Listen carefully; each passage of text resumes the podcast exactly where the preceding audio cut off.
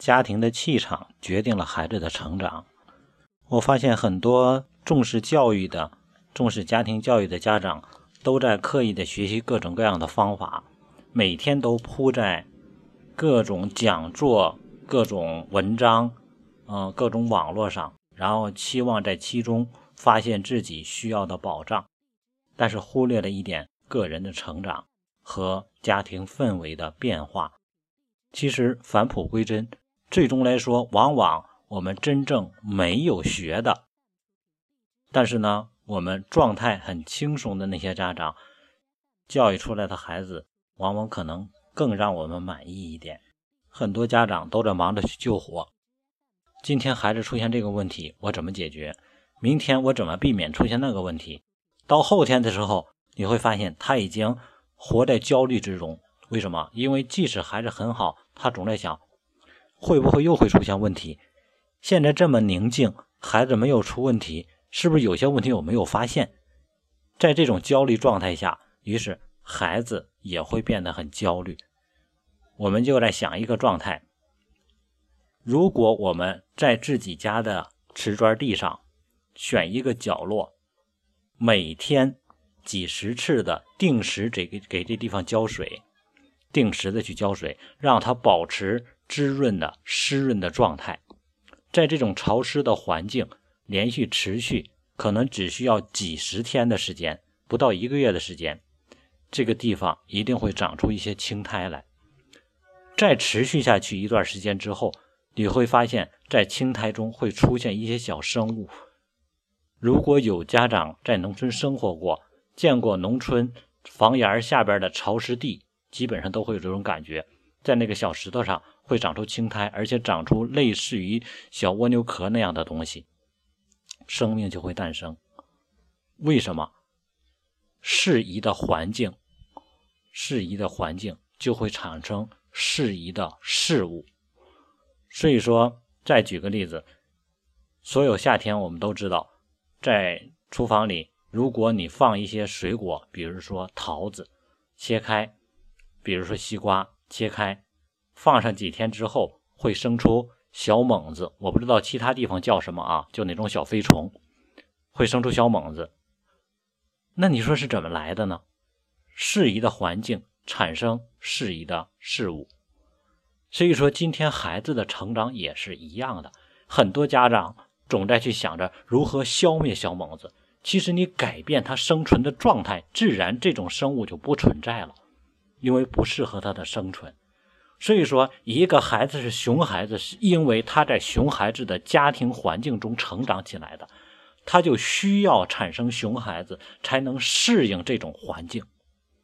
所以说，今天很多家长总觉得说，我孩子出现各种各样的问题，我怎么能够改变孩子？怎么能让孩子听我的话？我怎么能让熊孩子不熊？怎么能让我孩子变成好孩子？怎么能让他变成优秀一点，而不是现在这个样子？改变环境。而不是改变孩子，也就是说，你拼了命的去打小猛子，但是总打不进，因为什么？环境适宜，它还会生出来。你拼命去纠正孩子的缺点，纠正不过来，因为他需要。你拼命的想改变，说网瘾的孩子怎么能不去玩游戏啊？手机上瘾的孩子怎么能不去玩手机？其实你忽略了，这些只是外在的表现，它是果，因在哪儿？因在家庭。因在家长，所以说改变因才能改变果，这就是我们说的智者为因，愚者为果。菩萨菩萨具因，凡人具果。所以是有成就的、有修行的人、有智慧的人，他更害怕的是什么？成因，因为一个成因一定会产生一个结果，这个结果不在这里表现，会在其他地方来表现。所以说，家庭教育。真正需要提升的是什么？不是说我有什么招我会什么办法，我可以解决什么问题，而是说改变家长自己的生存状态。如果家长把自己活成自己羡慕的样子，什么叫自己羡慕的样子？每个家长都有自己的心理的这种期望的这种感觉，或者期望的状态。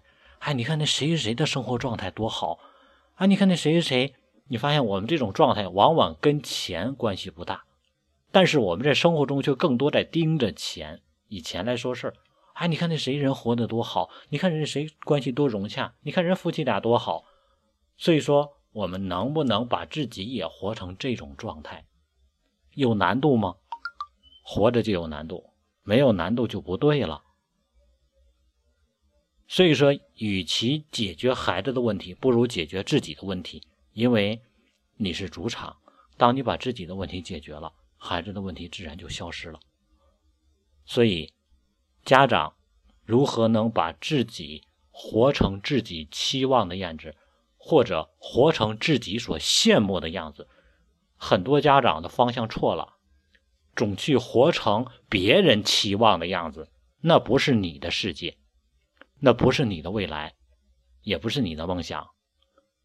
所以说，把自己活成自己期望的样子，这样你的孩子就能活成他期望的样子。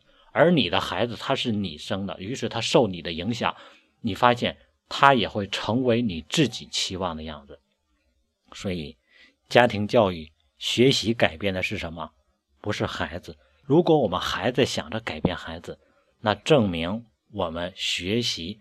还没有真正悟到方向，还没有真正调整好，改变自己，改变世界。